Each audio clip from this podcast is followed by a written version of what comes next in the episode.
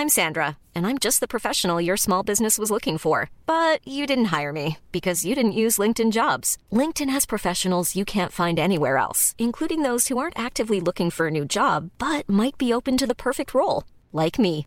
In a given month, over 70% of LinkedIn users don't visit other leading job sites. So if you're not looking on LinkedIn, you'll miss out on great candidates like Sandra. Start hiring professionals like a professional. Post your free job on linkedin.com/people today. When you're ready to pop the question, the last thing you want to do is second guess the ring. At Bluenile.com, you can design a one-of-a-kind ring with the ease and convenience of shopping online. Choose your diamond and setting. When you find the one, you'll get it delivered right to your door. Go to Bluenile.com and use promo code LISTEN to get $50 off your purchase of $500 or more. That's code LISTEN at Bluenile.com for $50 off your purchase. Bluenile.com code LISTEN. Burrow's furniture is built for the way you live. From ensuring easy assembly and disassembly to honoring highly requested new colors for their award-winning seating, they always have their customers in mind. Their modular seating is made out of durable materials to last and grow with you. And with Burrow, you always get fast, free shipping. Get up to 60% off during Burrow's Memorial Day sale at burrow.com slash ACAST. That's burrow.com slash ACAST.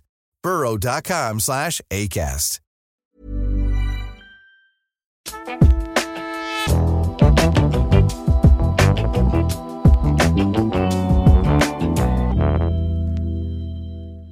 Hei og velkommen til Horseclub-podden episode 50 med meg, Ronny Jansen. I lys av at dette her er en jubileumsepisode som jeg aldri trodde skulle oppstå, eh, så skylder jeg dere i hvert fall en teoriepisode. Så i dag så skal vi snakke litt teori igjen. Dette her er litt i lyset av at når jeg poster eh, noe på Instagram, eller jeg har elever på besøk, eh, og de ser min datter eh, med hennes søte lille ponni, eh, så får jeg veldig mye positiv oppmerksomhet, både på sosiale medier og eh, in real life, at ponnien er unik, eh, hun er unik, de har et unikt samspill, og ja sånn som det er akkurat nå, så er det kanskje ganske unikt. Men det trenger ikke å være det. Eh, fordi ja, i hva skal jeg si, gjerningsøyeblikket så ser jeg på henne med stolte mors øyne og, og tenker at dette her er en veldig unik situasjon. Men så vet jeg jo at det er en grunn til at det har blitt sånn, og det er fordi at hun har en mamma som har lagt inn ekstremt mye tid i å trene den ponnien, eh, og også hennes nå eh, unghest, eh, den andre ponnien, for at hun skal få gode barneponnier. Eh, så jeg forbereder både ponni og barn på å håndtere hverandre korrekt. Så i dag så skal vi ha en teori om hvordan vi skal skape den perfekte barneponnien.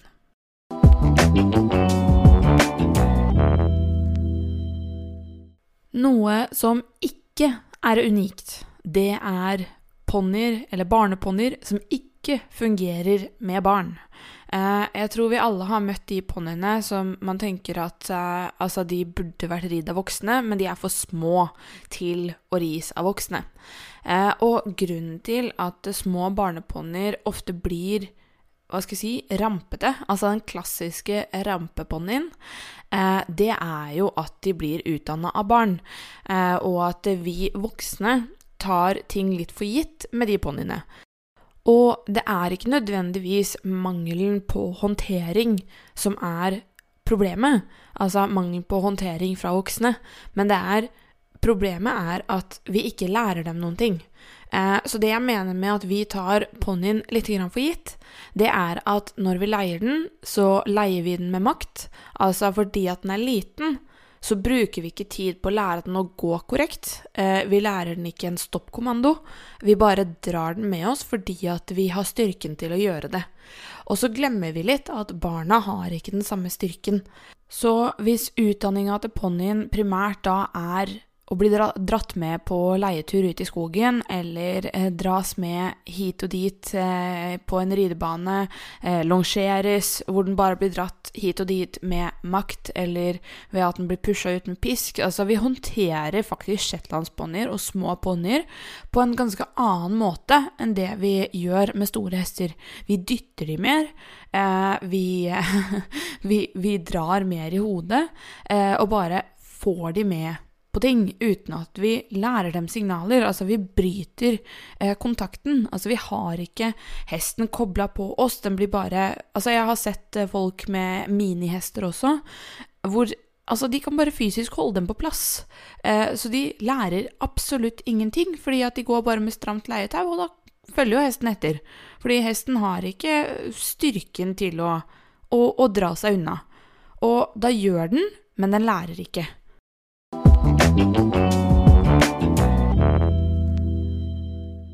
Så noen av de vanligste konfliktfaktorene for en ponni i en ponnis liv, det er at de ikke takler støy fra skjenkler og urolige hender. Eh, og når det kom til lord, da, altså shetlandsponnien til Hermine, eh, så var jo han Jeg tror han var 17 år når hun begynte å ri på han. Eh, og han hadde gått som ponni Altså gått som ponni, ja, hør her nå. Han har vært ponni hele sitt liv, faktisk. Eh, men han har også da gått som sånn eh, Han har vært kjøreponni, eh, og så har han vært eh, altså ponnien til eh, jenter eller damer som nå er voksne. Eh, så han har jo vært ridd før, men han var ikke en særskilt god eh, ponni for barna når vi var små. Så når vi var små, så eh, var han typen som bukka, han kunne tråkke på deg når du sto og børsta, han steila når du tok høvene, eh, og han eh, ja, han bukka og stakk ut ganske mye. Eh, og særlig når vi begynte å bli større og litt tyngre og prøvde å utøve makt for å holde den ponnen på plass. Men det som de hadde gjort, som har gjort det veldig mye lettere for meg, det er at de har gått mye lange tøyler, og de har tømmekjørt og kjørt han mye for mange år tilbake. Men så har han hatt omtrent eh, ti års pause eh, før vi begynte å utdanne han litt på nytt, fordi at han har bare vært selskapshest og bare vært hjemme på gården. Og gården var eh, vår gamle nabo, så det var sånn jeg endte opp med han. Men det er en helt annen historie, hvordan han eh, endte opp hos oss. Men Hermine var i hvert fall eh, ti måneder når hun begynte å ri på Lord på fast basis. Eh, og noe av det jeg merka umiddelbart, det var at han var ganske redd for ting som var oppå ryggen sin. Eh, og nå i etterkant så forstår jeg jo hvor konfliktene kom fra. Eh, for, altså da vi var små. Eh, for jeg og nabojentene prøvde jo å ri på han når vi var sånn 10-11 år, og det gikk veldig, veldig dårlig. Men i hvert fall, når hun var ti måneder, så begynte hun å sitte på ryggen hans. Og fordelen med å ha en liten floppy ti måneder gammel unge, det er at den er ganske lett. Eller min unge var i hvert fall veldig lett. Så når jeg da i november eh, lot henne begynne å ri på han, så holdt jeg i dressen på jenta. Eh, og når han da ble usikker, og hvis han da f.eks. føyk til siden, så løftet jeg bare ungen rett opp etter dressen. Eh, og da var jo problemet løst for hennes del, altså det var ikke en fare for henne lenger. Og så brukte jeg rett og slett eh, barnet som et desensitiviseringsobjekt. Nå i etterkant så bruker jeg ikke lenger barn som desensitiviseringsobjekt, i hvert fall ikke som det første objektet.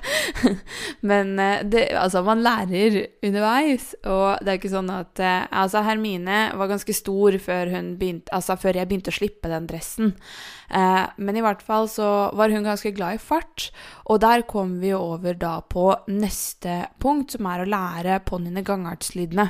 Og det hadde jo jeg gjort på forhånd. Jeg gikk en del lange tøyler med han. Jeg kjørte han inn på nytt. Han hadde vært i en kjøreulykke, så jeg måtte ta den biten der eh, på nytt, for det hadde vel vært eh, omtrent 15 år siden han hadde blitt kjørt sist. Men det var en kort prosess, og det gikk veldig, veldig bra. Så han, altså, han er jo god til å bli styrt etter munnen, så han, han eh, følger nesa si veldig bra, eh, og det gjør jo saken ganske mye enklere.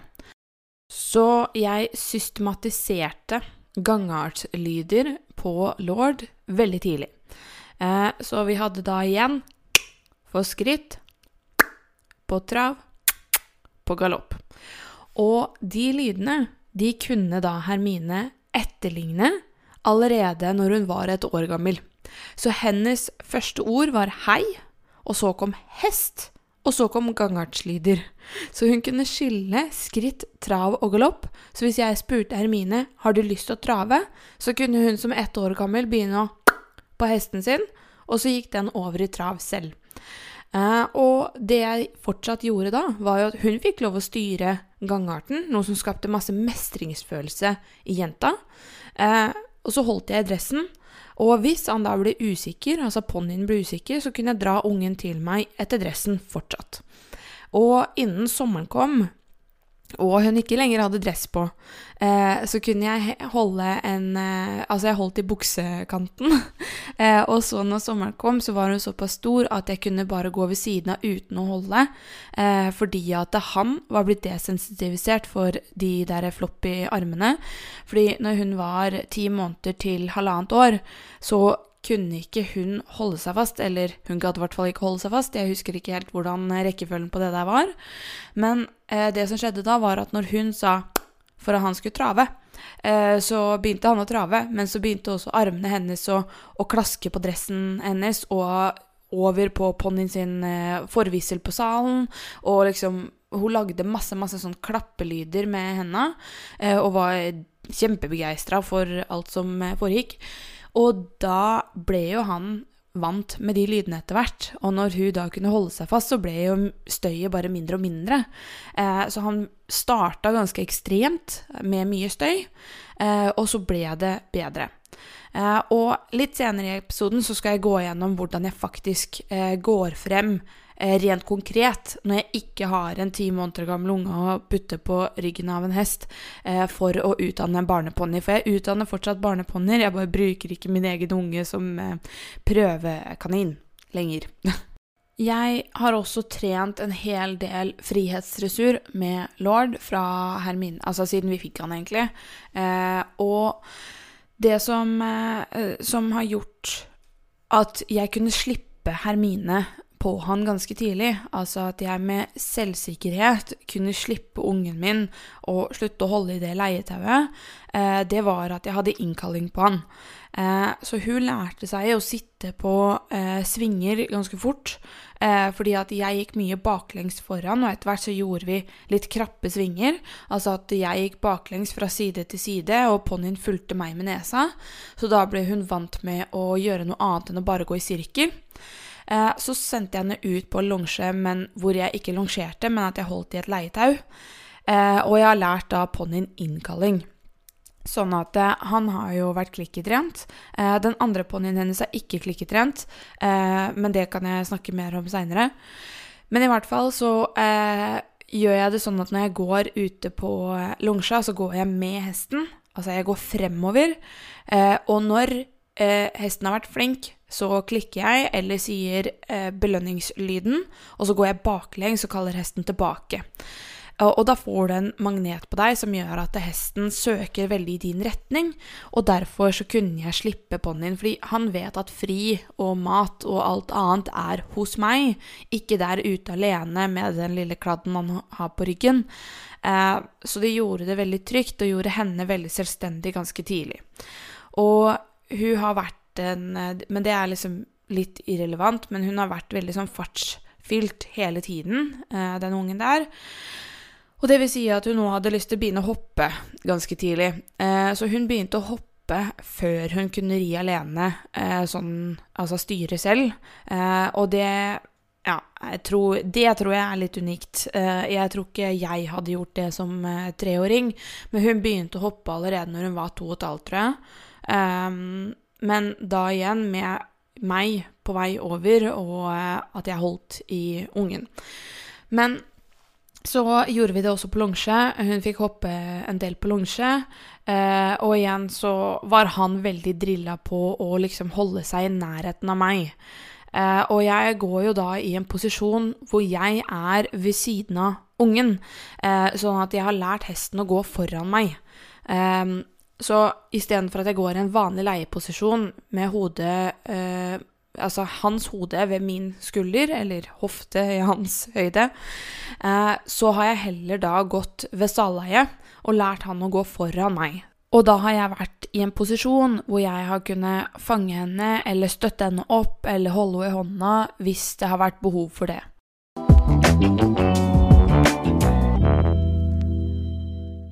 Så det var jo litt av historien om Hermine og lord, men nå tenkte jeg at vi skulle gå mer konkret over på ponnier og barneponnier generelt.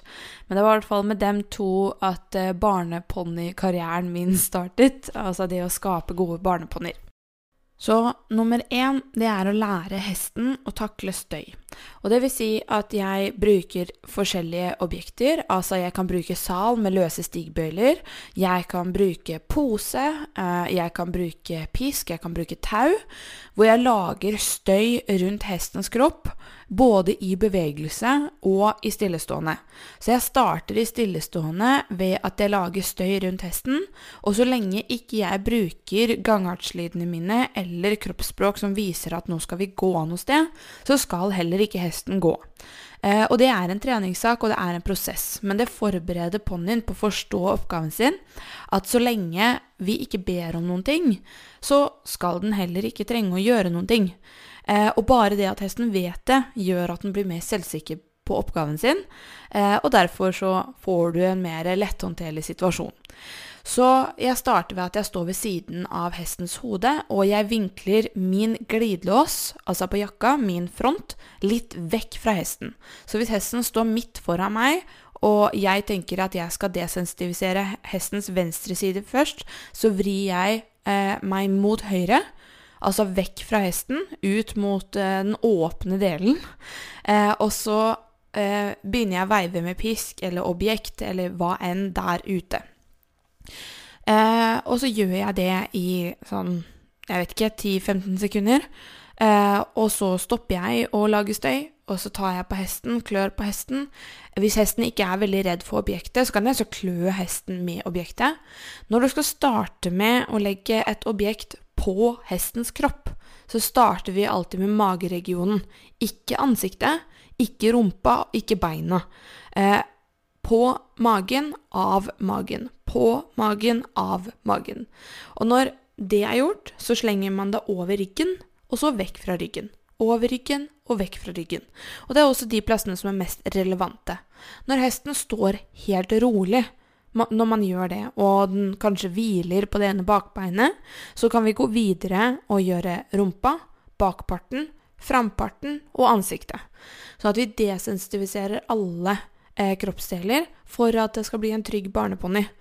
Eh, vi trenger ikke å desensitivisere alle hester, men barneponniene Altså, de trenger det for deres egen skyld. Så trenger de å takle støy og, og vite hva som er hva, og hva som faktisk betyr noe. Um, og grunnen til at jeg føler for å forsvare ordet desensitivisering, det er rett og slett fordi at det er en annen norsk podkast som jeg ikke nevner navn på akkurat nå, eh, men dere som kjenner til den, kjenner til den.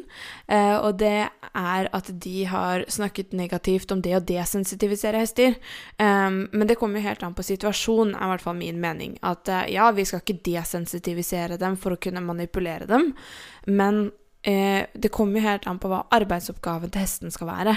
Eh, og vi lærer da hesten å være mindre sensitiv på surroundings, altså ting rundt seg, eh, liksom eh, sammenligna med den faktisk fysiske oppgaven de skal ha.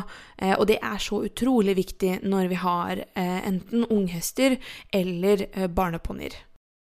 Når ponnien kan stå i ro når den får støy på kroppen, så skal vi også gjøre det samme i bevegelse. Og da sender jeg hesten ut på en longe, og så begynner jeg å kaste objektet i retning hesten, eller på hesten, gjerne. Og da pleier det stort sett å være tau eller eh, snora på en pisk, hvor jeg da kaster den over hestens rygg og ned fra hestens rygg. Og jeg vil at hesten skal bli komfortabel med at jeg kaster eh, tau på den, uten at det betyr å gå fortere. Fordi det å få støy på kroppen betyr ikke å gå fortere. Det som betyr gå fortere, er enten skjenkelbruk eller lyd. Og for barneponniene så tenker jeg det er desto viktigere at de lærer seg lyder, istedenfor at barn lærer seg å sparke hester. Um, så jeg er ekstremt nøye enda nøyere enn jeg er med noen andre. Fordi jeg tenker at det er bedre for hesten å gå på ren lydkommando, og spesielt når vi skal utdanne små barn, enn eh, at de skal gå på skjenkel og annen type kommando. Og før jeg begynner å longere hesten med støy, så har jeg selvfølgelig lært den lydkommandoene, sånn som jeg nevnte tidligere i episoden. Jeg bruker på skritt, på trav, på galopp, og så bruker jeg ch som rygge, og så bruker jeg prr som stopp. Eh, og jeg driller dem det, på dette her både i tømmekjøring, lange tøyler og longe. Sånn at de får det på, i forskjellige posisjoner, eh, i forskjellige settinger, eh, over litt tid før jeg begynner å introdusere dem for støy. Jeg driver og utdanner en barneponni nå. Den har lært seg skritt- og travlyden uten å bukke, for det har vært litt av problemet til den ponnien. Eh, og nå, etter fire dager så, Nei, tre. Vi er på dag fire i dag. Eh, så, eh, så tre treninger har den hatt, så har den slutta å bukke. Så allerede i går kunne jeg begynne å desensitivisere den ponnien i bevegelse. Eh, og jeg har eh, ikke bedt den ponnien om galopp, fordi at eh, galopp er en trigger for booking. Og som jeg har nevnt før, jeg konfronterer veldig sjelden problemene. Jeg prøver heller å unngå dem og gi dem tid til å glemme forsvarsatferden. Eh, så jeg vil heller eh, få hesten til å få forsvarsatferden langt bak i hjernebarken istedenfor å ha det fremme i panna. Eh, og så begynner jeg sakte, men sikkert å lære dem en ny vei hvor de ikke har et behov for å forsvare seg. Men det er en annen episode.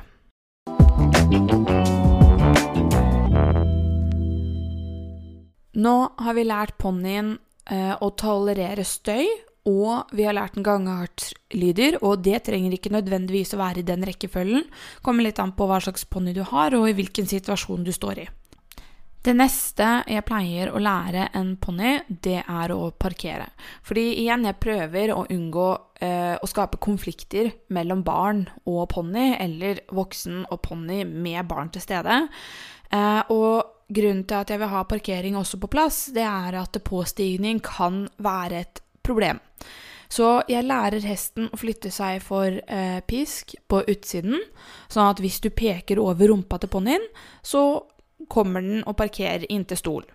Eh, og den skal jo lære seg at når man står på stol, så er ikke det farlig. Eh, man skal kunne hoppe opp og ned fra stolen uten at ponnien går sin vei.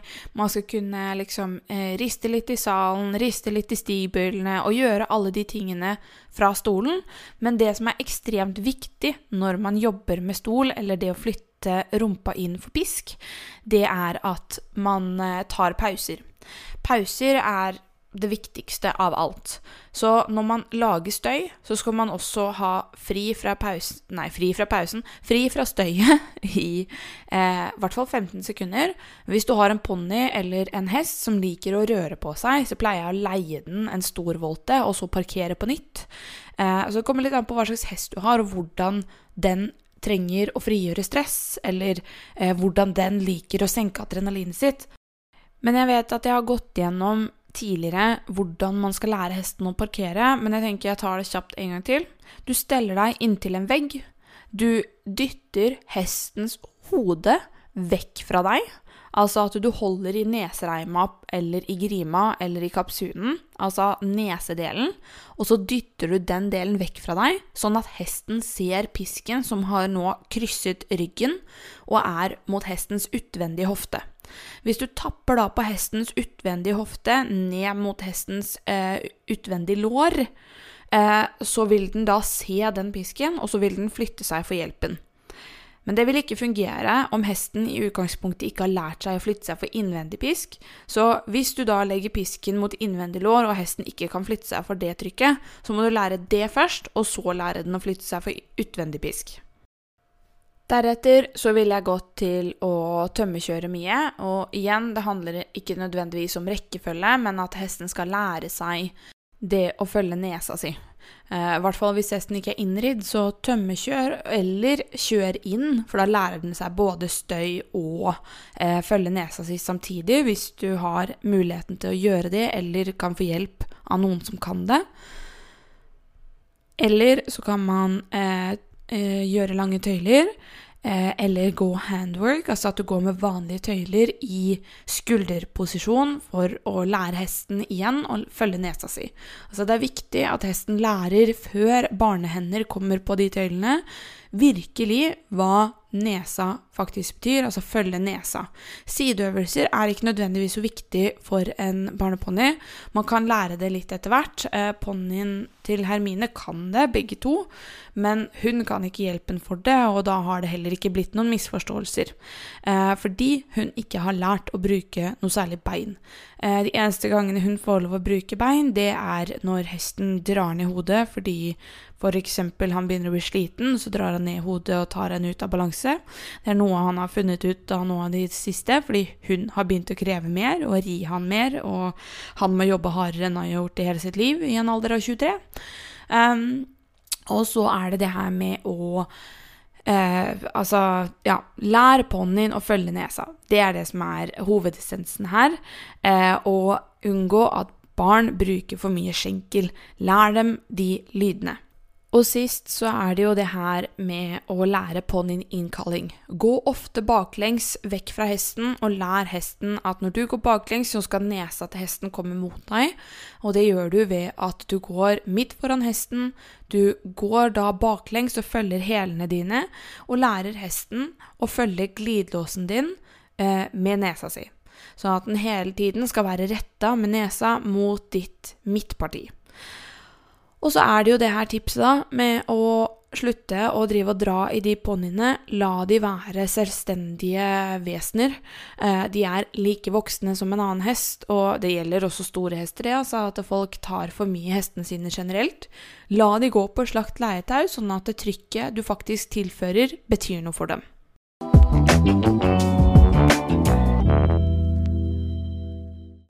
Nå skal vi ta og begynne å runde av, men jeg vil gå gjennom alle punktene en gang til, bare sånn at dere får en kjapp oppsummering. Og det er at vi skal lære hesten å takle støy. Vi skal lære ponnien gangartslyder. Vi skal lære ponnien å parkere. Tømmekjøre. Eh, lange tøyler og handwork for å lære hesten å følge nesa si. Og så skal du lære ponnien innkalling for barnets sikkerhet. Og jeg vet at dette her fungerer fordi at jeg har ikke utdanna bare én barneponni, jeg har utdanna flere. Eh, jeg har hatt gangartslyder i rideskole, eh, og ja Det her er en ganske, hva skal jeg si, bombesikker eh, måte å skape gode ponnier på og unngå konflikter mellom ponni og barn. Eh, for det er konfliktene og misforståelsene mellom barn og ponni som skaper frustrasjon hos ponni og frustrasjon hos barn eller barna. Eh, og det gjør at ponnien føler for å forsvare seg selv, og da kanskje begynner å bukke, stikke, rulle seg osv. Så, videre. så vi må skape en variert og lettforståelig hverdag for ponniene våre. Og med de ordene så skal vi ta og runde av. Um, dere kan følge oss og hverdagen vår på Instagram. Uh, jeg er ikke den som poster mest av barna, fordi at jeg syns ikke at uh, de skal uh, eksponeres altfor mye. Men Hermine er en stor del av hestehverdagen min, så en del er det definitivt. Og du finner oss på horseclue på Instagram, og du finner oss under navnet Horseclue på Facebook. Og med det så sier jeg takk for meg, og vi høres igjen neste uke.